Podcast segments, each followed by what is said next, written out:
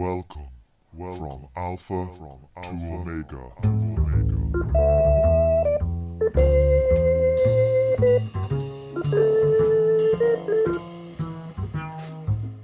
Hello, and welcome to the 76th episode of From Alpha to Omega. Today is Tuesday, 24th of January 2017, and I'm your host, Tom O'Brien. This week, I'm delighted to welcome back C. Derek Varn to the show. Derek last appeared on the show on the Donald Trump election special. I got quite a bit of feedback on that show, with a number of requests to get Derek back on the pod to set him straight on MMT.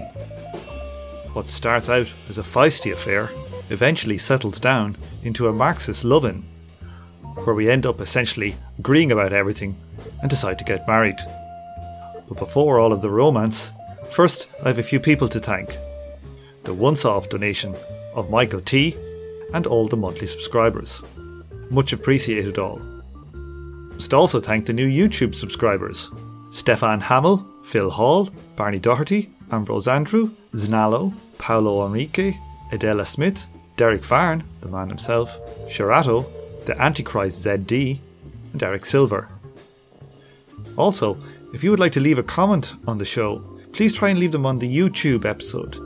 The Podomatic comments don't notify people if their comments have received any replies. I usually try to reply to people, sometimes at length, but they never get to know about it.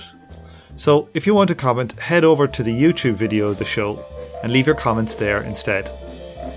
I've also decided not to use any copyrighted music on the show anymore, which is a pity as I love editing in any cool music that I come across. But the problem is YouTube slap a whole load of ads all over the episode if I do that, and I don't want to ruin it for the listeners or make any extra cash for YouTube off my back.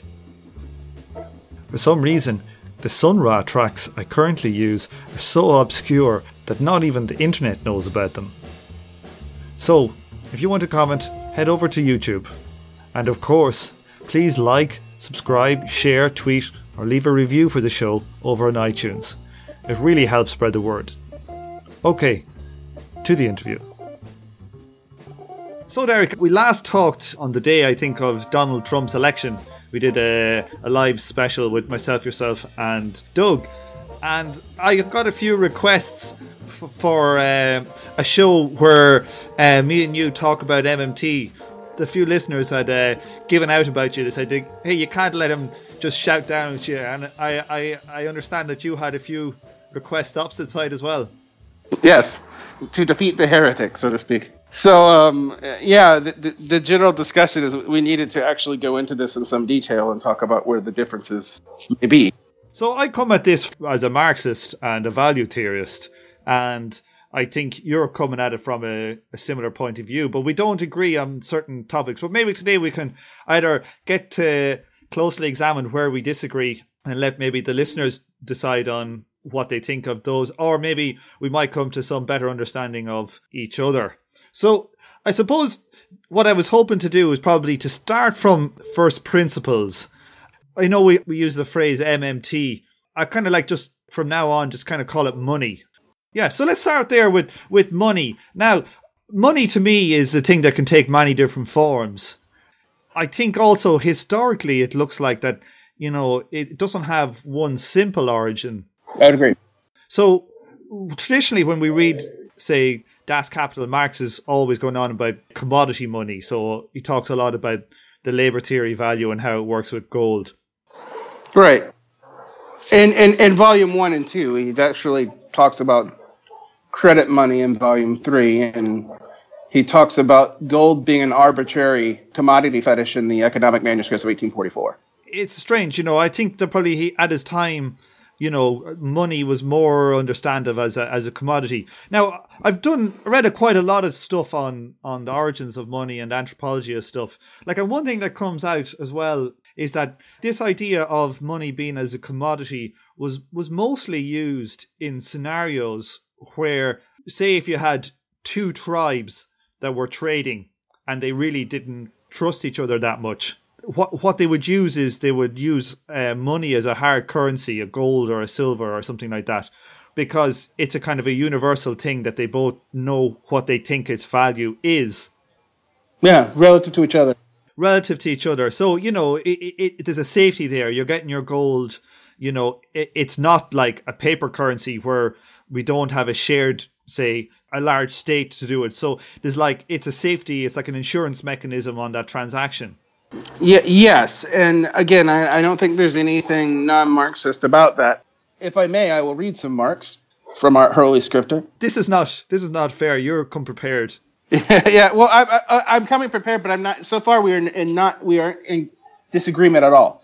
So, as against this, the commodity form and the value relation of the of the products of labor within which it appears have absolutely no connection with the physical nature of the commodity and the material relations arising out of this. It is nothing but the definite social relations between men themselves, which assumes here, for them, the fantastic form of the relation between things. In order, therefore, to find an analogy, we must take flight into the misty realm of religion. The product of the human brain appears as an anonymous figure endowed with life on their own, which enter into the relations both between each other and the human race. So it is the world of commodities with the products of men's hands. I call this fetishism which attaches itself to the products of labor as soon as they are produced as commodities, and therefore ins- are inseparable from the production of commodities. Now, Let's paraphrase that. Let's paraphrase that and make break it down to English. so so basically that money is produced as commodities but these commodities get more and more abstract and they are obscuring human relations money is specific is a late development of the commo- of the commodity form and in the, i'm not just talking about fiat current or credit money as marx would call it i'm talking about any form of consistent money. There would have been no need for explicit systems of like formalized barter within tribal societies because th- those were seen as kind of communal anyway. Um, the only time that you had trade developing would have been, which again, I completely agree. I think the anthropology completely backs this up. If you read Marshall Sahlins' Stone Age Economics, which goes into this into in detail, that seems very clear that markets exist only between groups, not within them, because within them there's no need for them because of primitive allocation resources. Now, I want to get to the point that a lot of people miss because I think this is where people think that Marx is only talking about gold. I have one thing to say before you say there. Just when Marx talks about uh, fiat currency as credit money, I think that that's a that's a mistake straight off. That I, I think that there is a difference between fiat and credit. We, we will, but there are two forms of credit money credit to an individual and then credit, to, credit to the state, which are different kinds of credit money. But no, I think there's a, a difference there because when when a when a state creates a money, when the state, when the U.S. Treasury or the Bank of England or the ECB or whatever bank you want to take, central bank, when they say print up a hundred pound notes or a fifty euro note, there's no credit on that. Right. They can't default. There's there's nobody owed. It's just printed up. Okay. Uh, It's only loaned to banks. No, no, it's not loaned at all. You can print it up. When the state prints up that money, they don't owe anybody anything for that money. Okay? Now, there's a very distinct difference between that and when I, as a person, go into a bank and get a loan. I think I think you're just like actually factually wrong. Well, explain why why they owe somebody. Okay. When the state prints money, which it actually in the case of the United States doesn't do. It does. It prints up dollars. No, it doesn't. The Fed is not part of the state. The Fed is not part of the state. The, look, like the, we're talking about first principles. You know, if you want to, we can talk about the Bank Well, yeah, England. but you, you, you, you know, oh, Yeah, we're, we're, Okay. We're, we're not talking about specific ones and the ownership, whether it's owned by this, that, or the other person. We're talking about how does that money get into circulation? Can the government just put it there? yes, No. yes. How? How? They can do it any way they want. They can. They could literally. They can So th- exchange it for labor, but it's only valuable in exchange for labor in which it can buy something, which means it is worth what a labor can procure it. It's not just created or it has no value. Uh, well, this is a separate issue. So we're going to. These two are very linked, and this is, I think, the key of our misunderstanding. Well, yeah, I mean, if you mean the physical currency, when you talk, and, and this we need to be very careful here, because money has three functions, and which currency, which is a liquidity form, is a function. You can print up as much of it as you want to, and it's going to be relative to any number of separate of separate issues. And yes, you can use it to pay for services in which the government can put it in circulation. I don't think I've never known of a government anywhere on earth to just drop it. Post 9 11, pretty much exactly what George Bush did when he gave a tax rebate. But let's not get into there. That gets into the, the complicated functionings of it. But let's just talk about this first principle. Say I am the Bank of England, prints up £20 notes, okay? Mm-hmm. And it distributes them into the economy, okay? Right. Whatever man- method it does it or whatever, there is no debt associated with that note when it prints up that pound, that £20 note. It doesn't owe anybody any money for doing it. Okay? So there's a very big difference between the bank of central bank or its equivalent, whatever structure, whether it's the treasury in a different setup or whatever, prints that twenty pound note, and a bank that creates twenty pounds of credit money and puts it in your account when you get a loan. Because the twenty pounds that a bank creates, that is basically a bookkeeping exercise whereby you know you still have to pay the bank back that amount of money with interest before that bank can balance its books. One is a credit money, and then the other one is just a fiat money, where it's just created and and, sp- and spent. This to me is an amazingly important distinction between the two types of money. Okay, so when Marx talks about credit money, he's talking about banks creating money through loans. Right. Also talking about states creating money through loans, but but states can create money through loans. That that again, another is a is a tricky. That, that is a third with. separate category. Well, I mean, it's you you, you have fiat money, which if we're going to separate out, if if if a government distributes it directly in the form of stimulus payment, tax rebate, or um, infrastructure investment where there was no prior value that you can increase the currency supply, which increases liquidity, which does produce physical money. And yes, there is nothing owed to that, but that is decoupled from that money's value. You know, any kind of paper print up a twenty pound note in a Marxist sense of value, the only value that that note has is the amount of labour it took to create that note. Right. It, so it might cost a half a penny. social, its social functioning as abstract value is separate from its labor value. And what I was going to read to you about Marx actually talks about that, right? I, what, what, my only point in bringing that up is there's a lot of Marxists who will argue against um, MMT by basically saying that fiat money isn't money. Yeah, well, that's a kind of a very stupid thing, I think. Let's lay down what the three functions of money are because we haven't actually said it.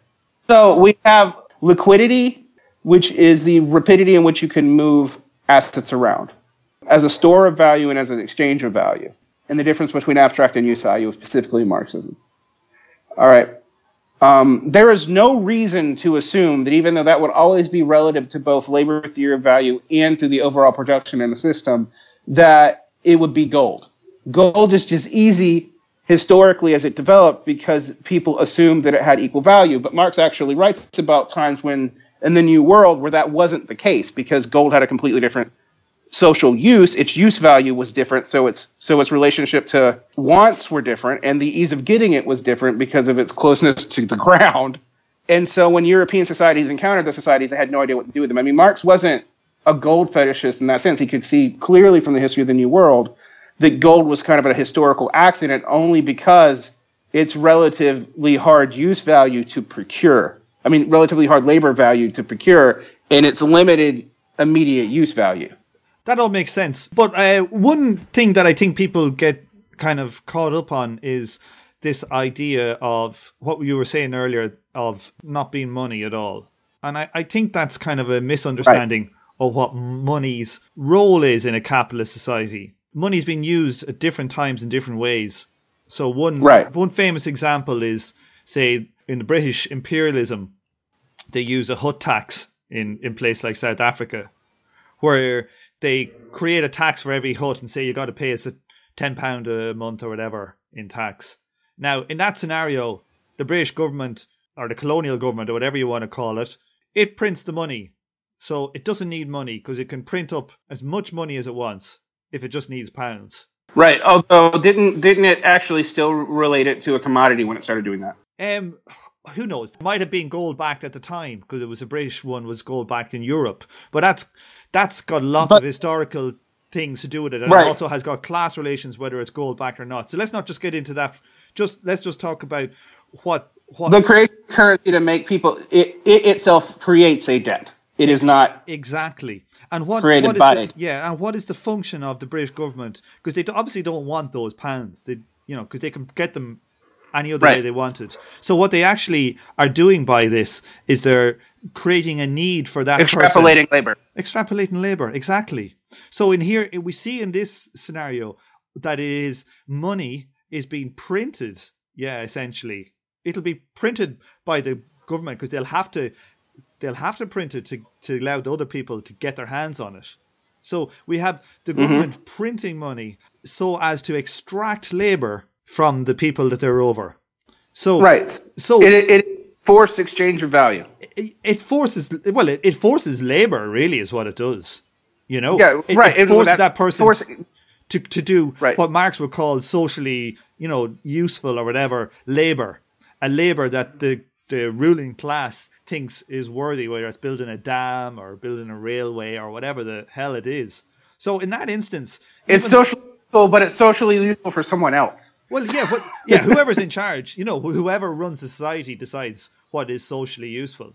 So in that, Right. in that scenario, there you've got a guy printing up the money. The money means nothing, but it's the social relation of that money that allows that money to actually represent a true value.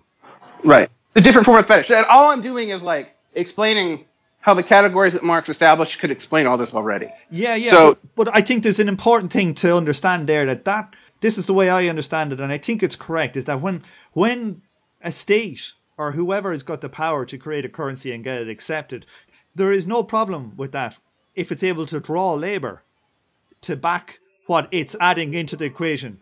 Right. As long as, as long as you exist within an autarkic production situation. So like that works in South Africa because they literally took it over. Once you are subject to a sovereign nation, you are subject to money within that nation. The, the where where and so like what I was what I agree to, like if you to to talk about the functions of money where where you're right. One, fiat currency is created by the government. It is a form of money in that it represents it creates liquidity. It can be used as a store of value, although it's not always that useful for that. And it has exchange. It is a it is exchangeable for value. So The other thing I would say as well, Derek, is that it's intrinsically linked to the power of the state.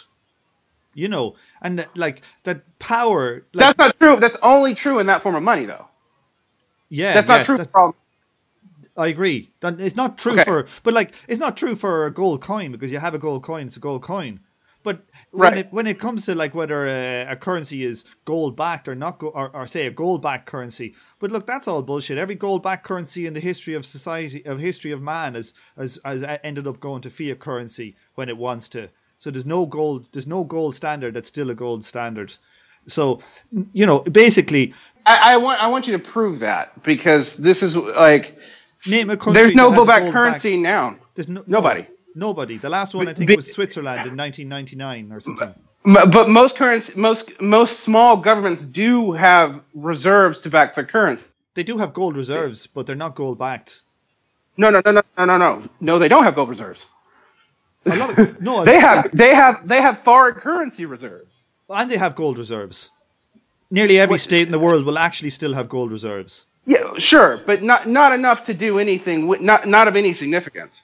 I mean, you also a lot of currencies are also really reserved uh, reserved by petrodollars, but there's not enough. I mean, petro, uh, not petrodollars, by by oil. But there's not enough of that either to to serve for. Well, like remember, the thing is that like when we say backed, none of these dollars are petrol backed. None of them. They they don't say you can get a barrel of oil for this petrol. We pegged it at twenty two dollars Right. a barrel. But the power, like, but everything has a value. But that's a different thing as to saying it's backed. All right, be, the the ability to use force to. I'm trying to figure out how to explain this in a way that can make it work with liberty of. Um, I'm trying to give you the, the most charitable reading possible. The force relations of a state are fetishized in the currency. There we go. Yeah, I would say that's a right. I think that's correct. I don't know if it's fetishized, but the the the the force relations of it, whatever power that has the ability to print that money, it's not the power that creates the value of the currency, but it's it's the the power of whatever ruling class or state that allows this current this currency as opposed to a different one to draw value. Right. Yeah. So there's a distinction there. But so so when when we come then to say let's look at two different governments. Let's look at say the Greek government or you can take the Irish government say for example who are using who are using the euro and they don't have fiat power over the euro. Okay? And let's look at Japan as a counterexample. Okay? And Japan have, you know, what is it now? I don't know, but is it 250% of GDP of government debt? And you've got a place like Ireland where they've got 90% or whatever. You look at the price of their government bonds.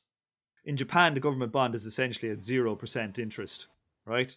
And in Ireland, when it spiked, it went up to, I don't know what actually it went up to in Ireland, like 7 or 8, 10%.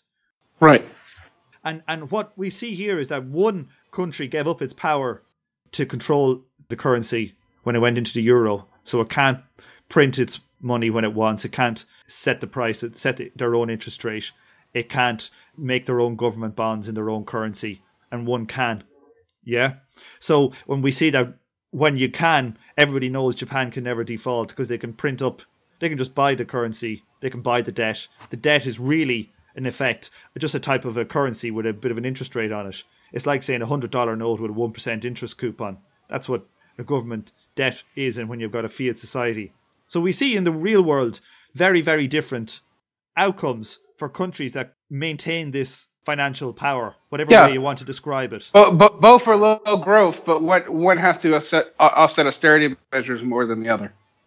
It actually is irrelevant to, to some claims by MMT because the, the claim is the power of the state can force value into the system by forcing production and can do so at zero interest as a natural as a natural inclination and by doing that it can create perpetual full employment Yes, and I think that's correct. I think that's bullshit. Well, There's no example of it on Earth. there has been lots of No, it hasn't. that There's never done. been one that's lasted for more than a year. I can go through every single example you've ever given and tell you where it died out after 10 years. And not because of exchange of monetary policy. okay, Because well, there's a limit to how much productive value there is there. And this is why MMT is wrong. no, well, let's listen. Let's, let no, well, let's let, let's calm down now and let's think about it. Right? Let's say you've got a company, a country that has. Um, What you haven't explained is how international trade works. You've assumed wait that, calm that the entire world works on a government government. I'm not calming down. You're wrong. Like, the, No, there's, there's like five there's like five hidden assumptions because what I did is agreed to you in three premises and then we accelerated to three more. And what I'm trying to tell you is I agree with fiat currency is a thing. I think it developed out of credit currency. Um, I think that's an objective fact. I agree with you when I really think about it. It is not the same thing as credit currency because it can be injected directly. It creates debt. Again, we agree with that too. What fiat currency? Well, no, no. I, I think that that's I don't. Fiat currency doesn't create debt. Like It cre- it, well, can, it- it, can, it can create a government debt, which is not really a debt. But MMT's claim that its ability to enforce to force a currency is based on the power of taxation, which is a debt. Is it not?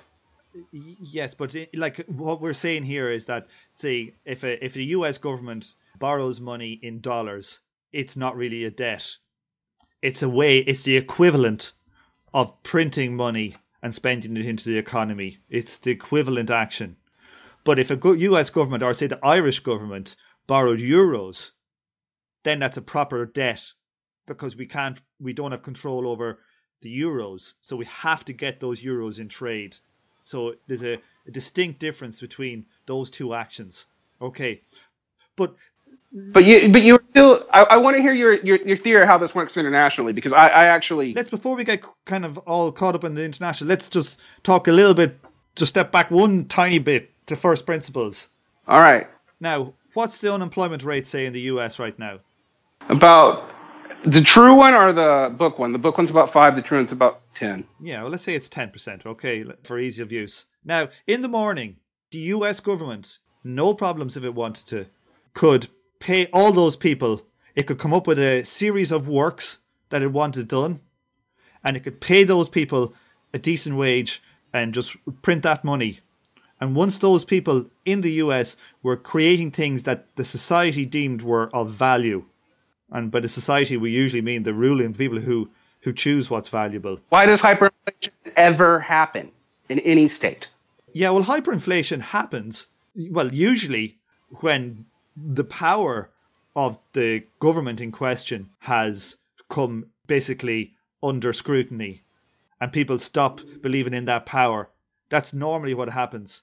Usually that happens post war. The logical implication of this, one, is that the economy can be managed in perpetuity at full employment by the power by, by the power of the state, which is basically by the power of arms. You don't believe in labor theory of value anymore if you believe that. I do believe in the labor theory of value. How?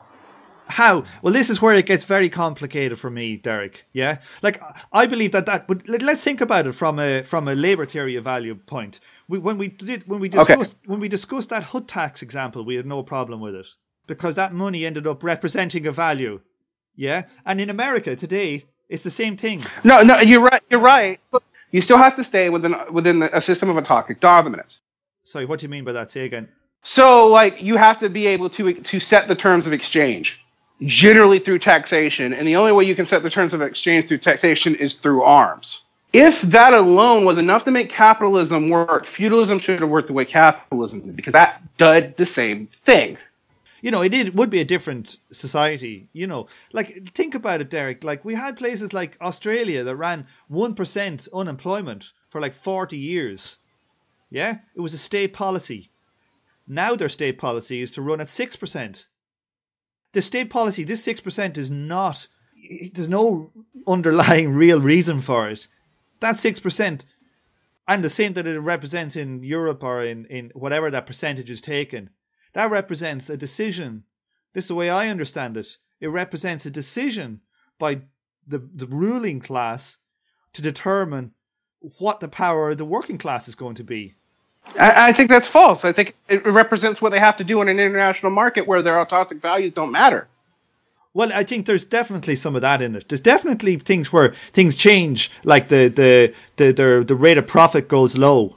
You know, it, right? I mean, like, and and that's and that wouldn't show up internally; it would show up externally. This is where personally it gets extremely confusing, right? So let me just lay that out there. Well, I mean, this this, this is where like this is actually the issue of debate because I will grant you all three all three of the initial conditions that you've given, and I will even correct myself on stating that fiat money is a form of credit money, even though I do think it has a relationship to debt in one direction or the other. It, you're right. It can just be created. Its creation, its its creation is dependent on the value that it can be s- said to have by the by being forced to pay in it. Yeah, and the labor it brings forth because I think that's an amazing point. Right. That it actually this relation gets people to do work. It coerces people to do shit. Right. You're completely right. And it does so by what we in Marxists talk fetishization because it it it hides the character of the relationship. All right, and this is this is why it's different from feudalism because in feudalism there's nothing hide the fact that your wealth is being extrapol- extrapolated from you. And to be fair, I normally don't like Maoists, but Maoists actually have done good work on this. So the people who talked about um, partial primitive accumulation continuing in imperial in, in imperial development, you know, and MMTers have talked a little bit about it too because it's relevant to their theory of money creation. Now, we have also granted, though, that most MMTers don't, that this is not the only possible form of money. No, there are different types. Right. We have also granted this is where things get confusing. And this is where I think the limit to MMT as a way to fix capitalism is why you can't just advocate for it as a fixed capitalism. Yeah, like I don't know if it's going to fix capitalism, but you see, if we talk about what a, how a Marxist understands credit money, okay, and I think they're right in how they understand credit money. Okay, that say somebody mm-hmm. like Andrew Kliman will say that credit money is able to disguise the underlying problems of the value.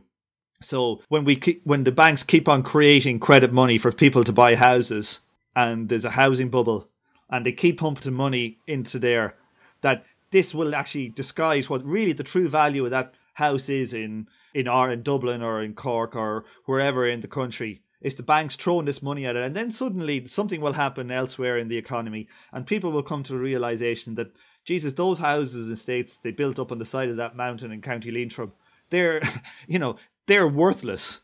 No one is ever mm. going to live there, and that what happened there is that the credit money that was created there, that's never now going to get the labour. Too much of it was created. It's never going to have the labour draw the value to to back it in the right way. Right. That that, that It has neither abstract value or use value once it has. yeah, it, it goes down, and then basically that that thing is it's got it's worth an awful lot less. Whether its use value goes down or and its abstract value goes down, whatever the hell, it's totally functions like that. So like we see the Right. 2008 crisis, all this credit money, people just realized actually, you know, that was a charade. That that'll never be worth what we what what the market was saying it was worth at that point. So, okay, there's a couple of things here that you're right. So we got that. And then fiat money isn't the same. It's not the same. But fiat money, at least in the case of China, did something very similar. In that it created a whole lot of stuff that couldn't be used for whatever reason. Some of it actually isn't China's own internal policy. I don't. That's a, that's a completely different question. And I'm neither pro nor anti-China, particularly as a capitalist power. But it does have an internal passport system. But it created all these buildings, and then a lot of them could not be used. So the productive capacity began to die down. Now you can say, okay, that this is that is a problem of misuse of policy, which somebody like I think Minsky would probably say. Are we agreeing still? Yeah, I think it's undeniably a misuse, you know. But like, Right. Yeah. Right. I mean, but someone like Wray would say that there, that that just the, if the the currency being injected into the system should should fix that. And I think someone like Minsky, again, a very similar figure to MMT, would actually disagree. So I'm I'm bringing this up because I don't even think MMT is clear, has a consensus within itself in, in neo Keynesian economics about what happens when that happens with fiat currency. All right. And the, the historical examples that I've read about, Japan, Brazil, Turkey, and Japan and China, they actually all do different things. Chi- China has an acceleration and then a slowdown. Japan has a slowdown, but does maintain fairly high employment levels compared to its economic growth. And uh, Brazil actually loses value somehow. I'm, and I'm still trying to figure that out. Like I was just looking at raw numbers. what I would say is when you get looking at the all these different countries and all the, all the, and trying to compare them, remember that is such a complex system that there are all so many different things happening at the same time. You know, there's balance of payments crisis, currency different, you know, there's so many things going on. It's very hard to to take out that noise, you know, about what the effect of that thing is. But what's undeniable is that any country, any any government in the world can maintain full employment if they want to, if they control their currency. To me, that's just undeniable. Right? Now, whether that country will get richer or poorer or how it'll do in international trade is is kind of like another separate thing. Okay. So so so so what we are granting then is one element of MMT and not another. So you are granting that full employment can be procured by by liquidity. Basically by having enough stuff constantly moving in the system, there's got to be people doing stuff. Print money, whatever, government debt, spend it into the economy. It creates business, you know, businesses which may or may not create jobs, but it all keeps money flowing. That someone's got either employment or a shop. Okay, we got that. But what we are saying separately is the wealth of that country could go up or down based on something else, Of course it could, yeah. which would be its relative in, to international value. Okay, so breaking down this is actually where my difference with MMT I don't know if it's my difference with you. This is my this is when I was coming at you with MMT. I think part of the reasons why they adjust the employment rate is is not just out of out of like making the working class weaker, although that's part of it, but it's also because of the decline of the rate, the tendency of the rates of profits to fall, even in such a system. This is true. I don't know that I think can get us out of that. That's my bigger point. Well, you see, I think they can get countries out of that. I think they can in short term, but not in long term. And this is where we, we had this debate. Like, I don't think you can potentially do it because your your ability to trade your currency in the international market would decline with your wealth because your wealth would equal would be tied to your you're available to enforce that currency. But here's here's what I would say, Derek, is that like when when we see a big financial crisis like in 2008, uh, 2009, you see that they they interviewed Ben Bernanke and Ben Bernanke created a trillion dollars and put into these different banks. And in the interview, he was asked, "Where did you get that money from?" And you know what he said? You just make it. I just typed it up on the keyboards. Yeah, it's just like that. It's just you can do it on a computer. He was like, "Yeah, it's totally obvious." But now let's think about what that meant. Like that means that, like in that situation, you had a class that was going to lose an awful lot of money, and what happened? The power of the purse was used to create money in certain ways to defend that class. Now, in the morning, let's say the entire U.S. economy I got an average profit of two percent or something like this, right? Let's say it's in the seventies and everything's gone to shit. The rate of profit is down to two percent. I think it was actually negative in Britain at one stage. At one point, it was like negative negative four percent, actually. Yeah, yeah, it was in England too. And let's say, say say it was down at that negative percent, right?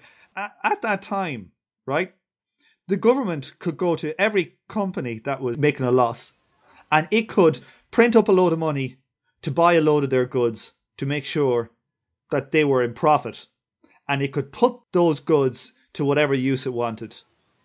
Okay. As long as that money could still purchase things outside of the country to make the necessary goods. That is the key caveat because you can't just do that. Like that's when real value exchanges come up, which is why Exactly. So this this is what I think determines the relative prices of these currencies against each other. Now, but let's just for example assume we had you know one of these uh, new world order ideas of you know one world government or whatever right? We had a one government in controlling the whole world and it was capitalist. Okay? And the rate of profit was minus 4% right? And international trade doesn't really mean anything. The rate, state of the currency doesn't mean anything. They would be able to buy up enough goods from all these companies to keep them afloat and do what whatever the hell the government wanted to do with those goods. Okay? And it could do that in perpetuity. Okay? Because when they create this fiat currency, there's no debt associated with it like there is when there is a bank. So the country would actually end up becoming more and more like the bloody communist countries, you know, where you've got Gosplan deciding what to buy and where to put them there is this function of the currency within a capitalist economy, which kind of is like the war economy or like a an old state socialist economy. So that that there is a possibility. Uh, here's the thing: you're focusing on two of the three functions of currency, though. Because if you do that, there's there's no need for it to be a store of value separate from its, its labor value in a world system like that. Uh, uh, and once you hit that point, I'm not sure we're talking about capitalism anymore. Well, there would um, be a maybe, store. There would be a store of value in it because the store of value would be what what average amount of labor that dollar or whatever is able right. to draw out, and that would be the value. So you might have two different countries. You have the U. Say there's only two countries in the world. There's UK and the US, and they're both doing basically deciding the government bailing out all the companies. Right? They're both doing exactly the same policies now the value of the relative value of their currencies to each other would be determined by which of those on average is able to get more labor and more productive labor. Right. Agreed. And so then the price of those currencies relative to each other will fluctuate based on which country is being more efficient or whatever the hell you know? And right. so that's our way to understand it. Like the main reason why like if we, if we look at how neoliberalism actually ended up working its way out. But the big problem was there is that, like, to me personally, how I think about it is that there was a massive inflation at the same time as there was a problem with the rate of profit. You know, you had that oil oil calamities at the time. Right. And when they spent money into the economy to keep it going, it drove inflation wild. And they were left in a bind. You know, they had to either do one or the other, and they decided to control the inflation. in a certain way. Now, the, issue that I'm gonna there's one more issue that I have that I still think is a big one. How does hoarding affect this? I don't know. What do you mean? Like how why hoarding, which is a, a product of the st- of the store of value. This is this is you know there's an equation for it, and Mar- I actually don't remember, but Marx Capital two. To me, this seems to assume that uh, first off, there's one world government or two world governments. So we we no longer have That's just for that's only for trying to understand it. right, know. right, right. Uh, no, no. I, I, I'm assuming this for the thought experiment. All right. I'm not saying that's true. Uh, There's only one world government. It's the UN, and they're putting fluoride in our water. all right. Um, see, I knew you were secretly a right winger. No. Um, What's right wing about that? Um, nothing. Totally. I've done anything that John Birch Society has said. So, uh, anyhow, there's two things that seem to tie me up about this.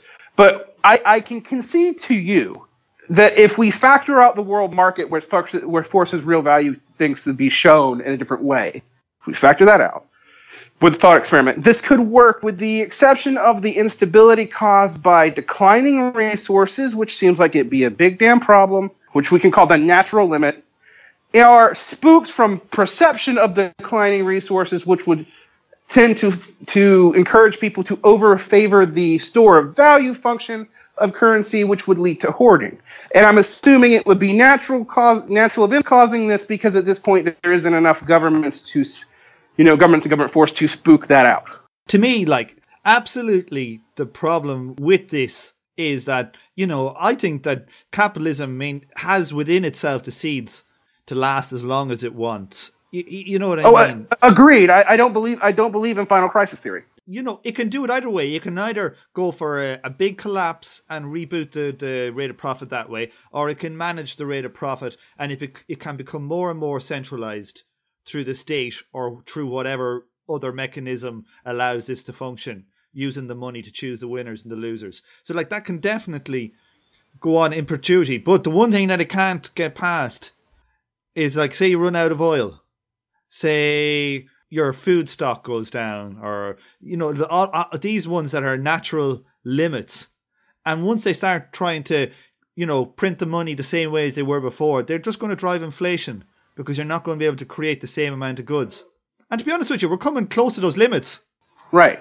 So that is why you actually aren't. An, okay, so I'm, I'm I've been trying to understand for years, literally years at this point, how you claim to believe this, and almost made it sound good, but we're still a communist, and I think I just figured it out. So like I'm, I'm not i'm not a proponent of mmt right as in i don't think that Right. it's the solution but I you know but you, you you do think it would it would be a solution to unemployment? I think it's a solution to capitalism's problems until the until it runs out of everything. If you know what I mean. If they want to keep capitalism ticking, So it would actually make capitalism work.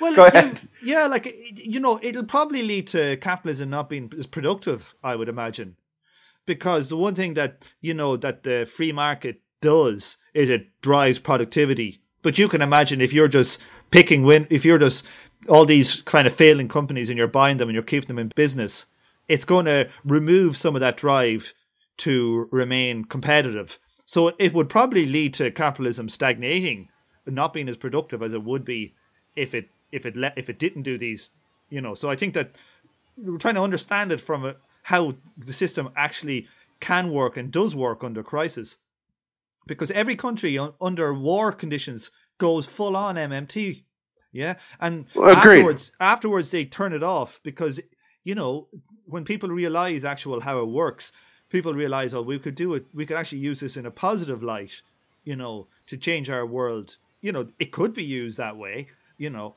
but uh, they don't want people to know what how money actually operates.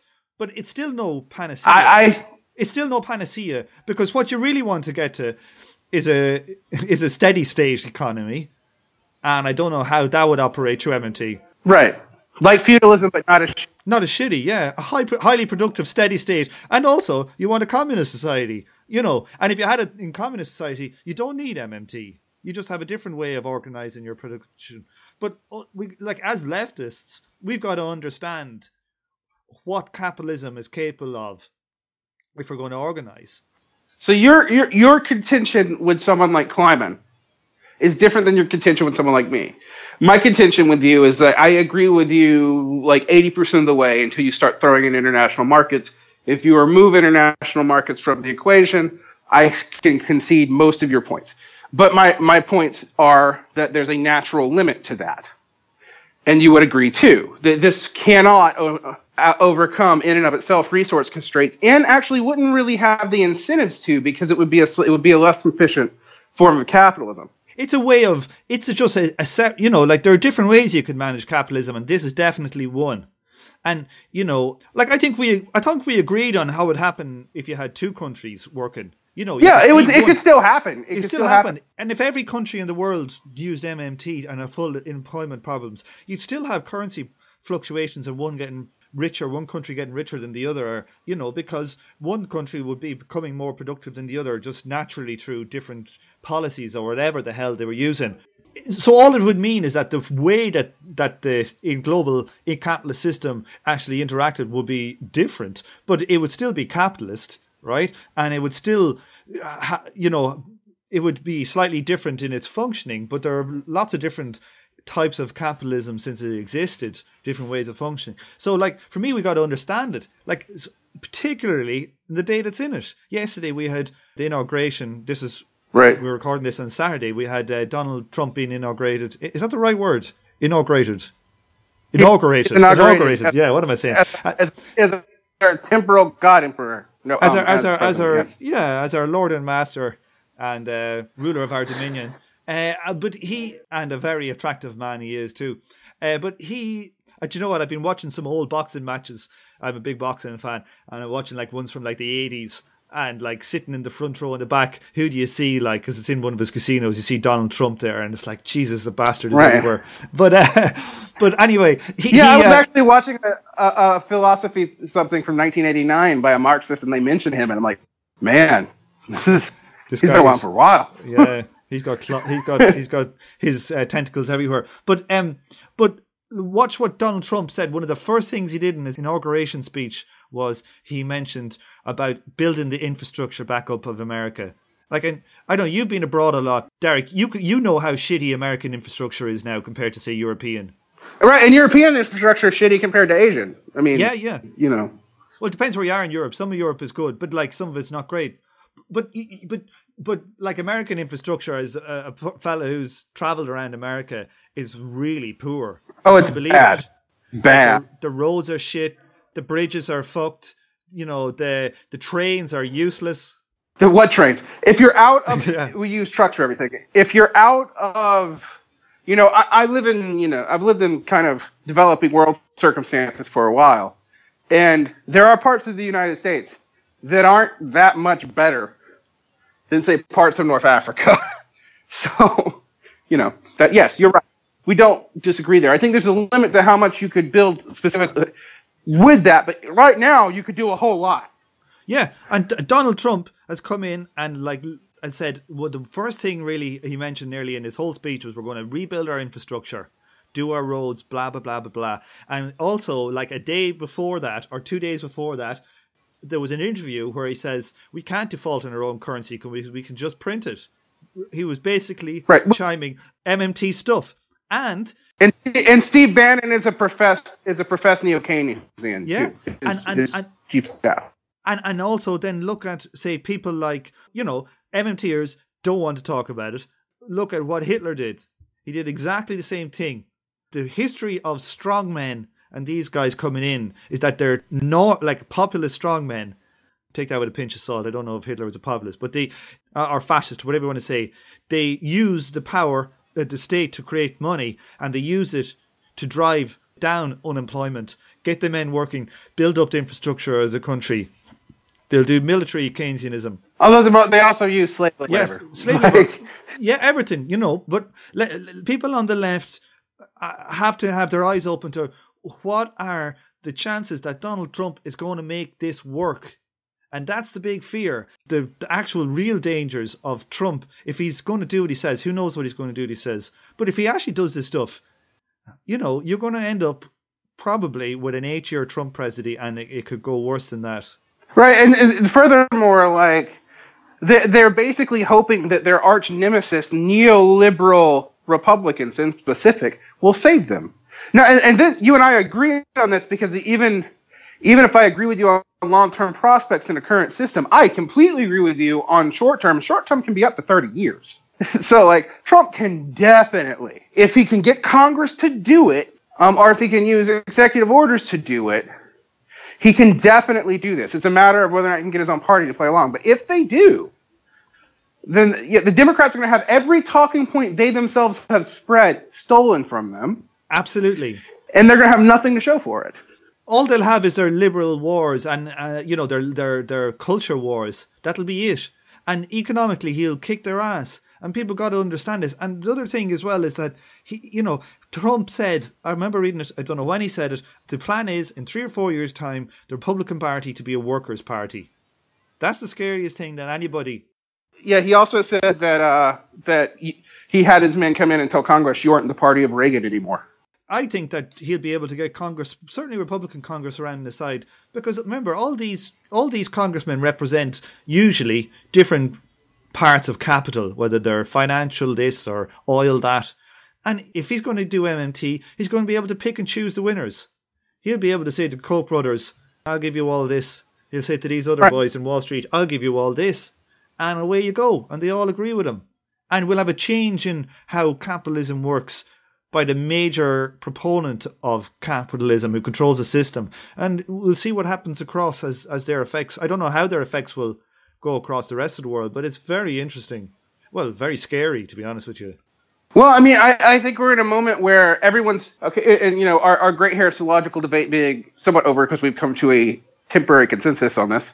Because I can grant you, like I said, I'll, I'll grant you that one, even if I think MMT is dangerous, which I do, um, and I think it doesn't really have a, a theory of international money, but Trump can definitely use something like it to increase productive capacity for 30, 40 years.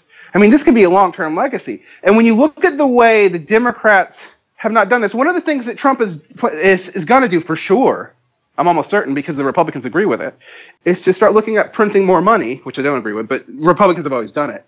And two, to remove the monopoly protections from medicine in the United States. Yeah, he's discussed that. Yeah, and I think they're going to do it because I think that the Republicans can't can't actually, for their own base, can't can't support that kind of trust. That'll drop pro- medical prices in the United States dramatically. And and then it wouldn't take like it just takes a little bit of injection of currency to keep it going. And and hell, they could do it. And and in this sense, you're right. They could do it with tax rebates. It'll favor the rich, the rich. But yeah, they could totally do it. It'll be it'll be you know Keynesianism for the rich. it won't be neoliberalism though. And this is why this is why I'm so I still have people who are insisting that Trump is going to work like a neoliberal Republican. And I'm like, what are you what are you on? You know, he might get boxed in. That's the other thing. You know, who knows? He might get boxed in. Yeah, but it won't be by it won't be by the left. Like he'd be boxed in by the corporations and by the military. That's who Right. be boxed in by. I I, it, I think you're right, and I actually think in the United States the military and the corporations don't exactly have the same interests. No, and uh, and the CIA and you know, there's lots of these. I think the military are fine with military Keynesianism, you know, but maybe the the corporations aren't. Right, and the CIA, and the CIA seems weird. I, I'm actually trying to figure out what the CIA's game plan is, because they didn't seem to want to reverse the verdict, but they did seem to want to delegitimize them. The reason why I said they didn't seem to want to reverse the verdict is they they decided in in joint with Obama not to release all the reports to the electors in the electoral college. You, you know, when you start getting into geopolitics stuff, I'm watching liberals and even left like cheer this on. I'm like, that's Yeah, but it's much easier for them just to kill him, to assassinate him. I think after he takes office. no, I'm, I'm deadly serious. I think it's much better because one is a constitutional crisis, and then the other is you just you off him, and that's a message to anybody who else tries to do it. You know, so. Uh, yeah, so but I, I don't understand, Derek, because we, we seem to have agreed so much on the money. What is it that you still don't kind of agree with my view on? Why do you think it can't work forever? Well, for two reasons we just discussed. One, we the competition to, between nations is destabilizing. Two, there's natural resource limits. Anytime there's a resource hiccup, but I mean, like if you look at what caused stagflation, this is this is where this kind of supports your view and my view simultaneously. The reason why that only lasted about 30 years was not because the policy doesn't work, is that the policy is fragile. So the moment you have any sort of resource constraints imposed by either political or natural reasons, things start getting really messy pretty quickly. Now they can renormalize, you know, after a crisis, but it would be it would cause a crisis. Now, I do agree that this seems like it could mitigate the business cycle to some degree within a particular within a country. I am less convinced of how it works internationally in our current system. But I also have said, and I've said this to not to you, that I've had I've had nobody give me a good theory of the way international money currently works. And I'm going to cite an MMTer actually for this. Michael Hudson has said that this is a gaping flaw in MMT that dra- dramatically needs to be fixed. Is a theory of international money, which to me, the reason why they can't do it is because they don't have a good value theory. But because you know you you are you are adding things to MMT. Me personally, Yeah, well, like what? because you assume value theory. You Oh, assume value. Yeah, I do. Yeah, yeah, yeah. So that's you know Right. Most absolutely. Keynesians don't. I know they don't, but like you know, the probably the probably the problem with them is that they don't. You know, I think you can make it probably pretty coherent if you choose value theory. You know, Right. literally, And, because it, that that explains. You know, value theory explains the relative strength of those currencies. and so when I'm saying you can't believe in MMT and Marxism, I'm not saying that like 80 to 90 percent of what MMT isn't true. In fact, hell, Jehu, who's a gold bug Marxist, agrees that the two key assumptions of MMT are correct. That there's the art currency, that it is not, and there is no need for it to be convertible. And his problem with it is the same. Uh, his answer to it, I think, is kind of ludicrous. But his problem with it is the same problem I have with it, and that's when you start dealing with international markets. I think value theory mitigates that, but it still needs to be thought out more. And it, you and I both hit. That's where we both hit a wall. I had to concede. Like, I was conceding and conceding and conceding until we hit that. Yeah, I, I think the like we both totally agree that the problem is like when you there's one definite problems when you hit resource limits. You know, you're just going to hit inflation very quickly, and Right. and then the other the other one then is let's say you have an inflationary crisis like that. It's affecting one country more than another. How stable is all of these countries using MMT? What would they actually try and go to do? That's you And know- it would vary from country to country, and it would throw off the international trade market. Well, it, yeah, no, it, it could, yeah, like it would, or they would all stick to MMT, or would they find an advantage in going to different one? I don't, I don't know. Like the thing is, though, that you know the problem. There's another problem with MMT that the only person that really discusses it well that I've come across is Kalecki. He's got a famous paper on it, Okay. and basically his his thing says that well, you know, the capitalists are interested in profit. They definitely are, but they're they're also interested in power. If you have a proper full MMT thing running and you got everybody guaranteed job if they want it, that the power relation between the capitalist and the employee it gets kind of messed up. Yeah, because because because labor is labor's elastic. They can walk and get a different job somewhere else. You know, labor does what it wants then, to a certain extent, and that that tension will always be there in a capitalist MMT system. You know, that's essentially that was the main reason why neoliberals, I think, you know, really went for Right. their particular solution to the inflation crisis because you know they, they didn't want these uppity unions having so much power. But you know so like there is these tensions whether it can hold. But the thing is that Well, I'm never I've never actually said that you were wrong about it working in the short to even medium term. Like if you look at so like that is definitely something for MMTers and including myself to think about of whether what happens in the crisis. And I think that Kalecki's problem there might be the seed that causes it to revert back to the other one. The thing with this MMT stuff is like, you know, who knows? Capitalism probably won't last another hundred years. We'll all be dead on a frying planet. But it, it could be a maybe this switch between MMT type policies and non MMT type policies might be one of these long scale Kondratiev flips that's endemic to the system. Well, actually, I actually I, I kind of thought I have no proof of this. All right, because I'm not this. I, I am a lay economist. I'm not a professional economist, and no professional economist has even tried this. But I suspect that if we did look at Kondratiev scales and we looked at national policies, we might actually see the flips. And that has to do with the masking of class dynamic. And again, this is where Marxism, even if you modify it with MMT, is still superior to straight MMT because um, straight MMT doesn't deal with classes at all. I, I don't see where it does. And it, it, you know, there's other laws of motion going on. But okay, so let's let's let's go ahead and cut to what you know our consensus here. What we agree, what we I think we agree more than we don't. And uh, so you aren't a heretic. I take it. I think we agree, to be honest with you. I think that, you know, your your point is valid about what happens in the crisis. Right. And what would trigger a crisis would be either international currency markets, generally in response to a natural disaster. Yeah, some kind of our inflationary inflationary problem, oil or gas or whatever the hell. Uh, We run out of oil, we run out of gas, we run out of lithium, we run out of bronze, any number of things can do it.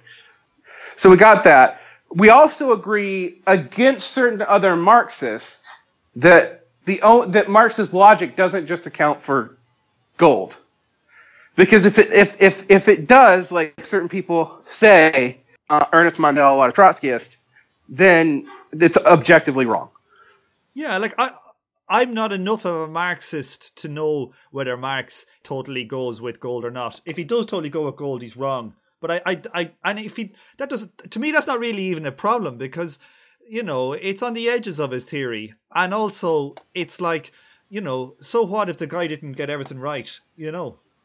Right. Well, I mean, I, I actually think it's pretty clear that he thought that money could be other things than gold. So do I. I think I think I've read it in places and I can't find it. He certainly talked about different types of peasant currencies in Russia or something like this. So He- talks about talks about that. He talks about gold's lack of value in the Americas in the economic manuscripts of 1844, and then he talks about credit money being increasingly divorced from commo- from direct commodities in Volume Three. So, I mean, I don't think like when I was reading, I was reading a lot of Marxist theories of money, and I realized Marxists don't agree on shit here. They really don't. But I do think if you look at the credit money and think about the three functions of money, there's no reason why a commodity fetish, because all this is still tied to the production of commodities, necessitates it being a physical commodity. In fact, after after a while, that would be a problem because speculation would make it unstable and it would eventually physically run out. So the second thing we agree on is that the people who say that neoliberalization is the only way capitalism can fix that kind of crisis are basically just wrong yes, right? We, we agree that all the essential, all the essential elements of capitalism, class, class stratification, and abstract value, can be maintained in ways that it's probably some ways we haven't even thought of yet. and it's uh, it's very limiting of us. And certainly on the Marxist left, a lot of people think that well, it's weird. You've got the failing rate of profit people who think that it had to happen that way. Neoliberalism was just an inevitability, and then you've got the other people who think that neoliberalism was a, a big evil cabal of people who decide just to do it for the sheer fuckery of it. Right, which is nuts. But and it's it's actually some kind of combination of the two.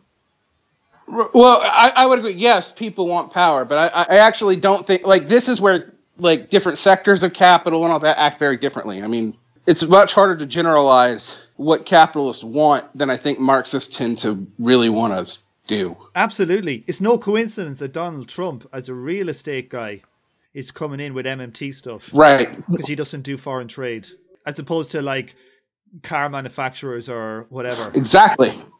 Right, right. Who do deal in foreign trade are, are financial people whose whole purpose is to distort the relationships in foreign trade. So yeah, no, that that's crucial. And um, if if Marxists still did decent class analysis, we'd see that. I mean, I, I've said this for years. Like you start seeing people coming in from real estate or from the military, they're not going to act in a neoliberal way.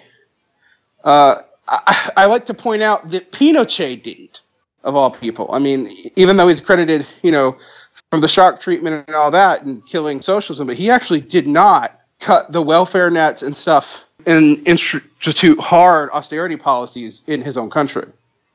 That actually happened later. I, I think a lot of Marxists want to believe that because they don't want to believe the right is actually a threat. And a lot of them a lot of them in fighting political determinism, okay, want to also like be economists, which is also an error. Uh, economistic, which is an error. Like economism is considered uh, in classical Marxism is considered an error. You you veer too far one way or the other, you're gonna have a problem. Like one of the main reasons I did this podcast, little would you know it, like by I think some of your questions of it. Like I think there's a a big gap in Marxist understanding and say you could say the opposite way, MMT understanding by obviously not including Marx's theory of value in there. But there's something very much missing for me, like in understanding the state, the power of the state to create currency, and the impact that has on on being able to forestall profit crisis or whatever. There's just a, a, a big gaping hole there for me. And I think that one thing, like if anybody's listening to this who's interested in doing work on this, I think there's lots of work to be done. Like I said, I don't I I don't think anybody in their own school in a pure sense has come up with a convincing theory of international trade. There's no Marxist who has an answer for me on stuff like, well, why did the petrodollar happen if it's all just about extraction commodity?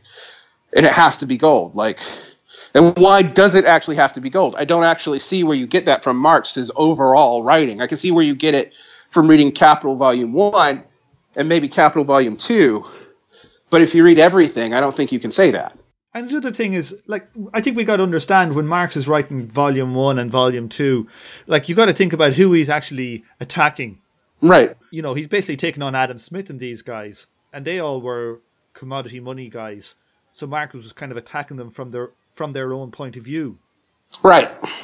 I mean, he's not dealing with neo-chartalism or French absolutism. He's dealing with something very specific to Britain in a very specific time, even, which is the 17 like his his whole thing is the time period of Adam Smith up to his own day. And Marxists have a bad habit of pretending that the the economic analysis and class analysis stops when Marx or Lenin or whoever they particularly like the most stopped writing. I mean, it's a that's a serious problem. It's one of the reasons why I like the work of Andrew Kliman in that, and even in some ways don't like the work of Paul Sweezy, even though I disagree with it, because they didn't just assume that you could proof text Marx and just win. You actually had to look at some empirical things. Now, how they got their data and how they justified it were different, but that's a different podcast. Well, I think we've bit the arse on this dog, I think. In, short, I take back, you're not a heretic. If you told me that you thought MMT was a good thing, I was going to have to kick you out of the communist movement by fiat. by fiat. yeah, just like uh, but ex cathedra, just like as Pope of Marxism, you are gone. But, wow. Your ego's getting out of hand here, Derek.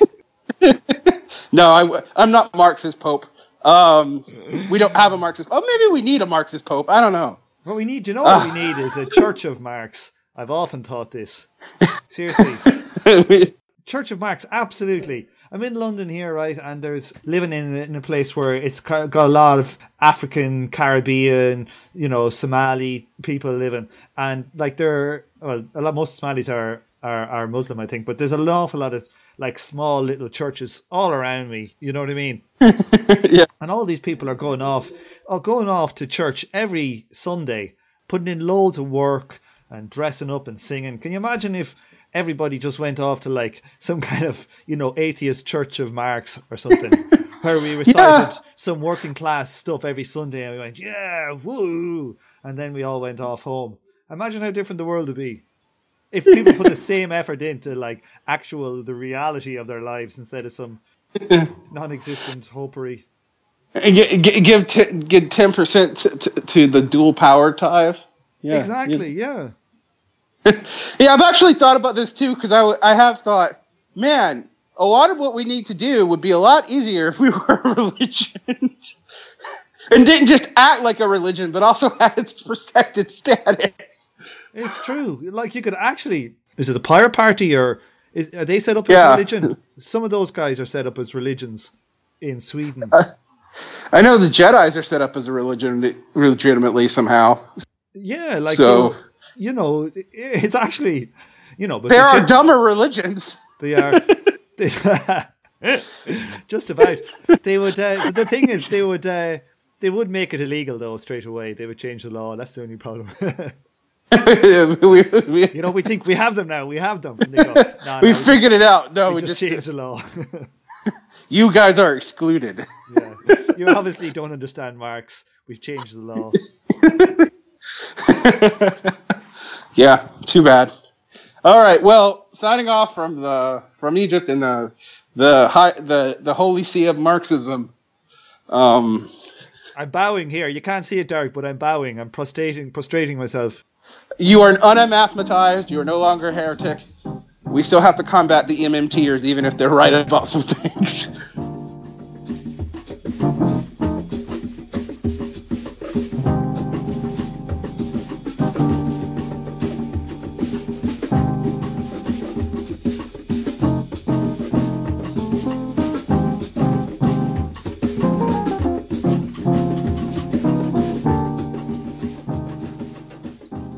On this episode, you heard the theme tune, The Order of the Pharaonic Jesters by Sun Ra and his orchestra, and you are now listening to another Sun Ra track, song number one. Thanks for listening, and I hope you join me for the next episode of From Alpha to Omega.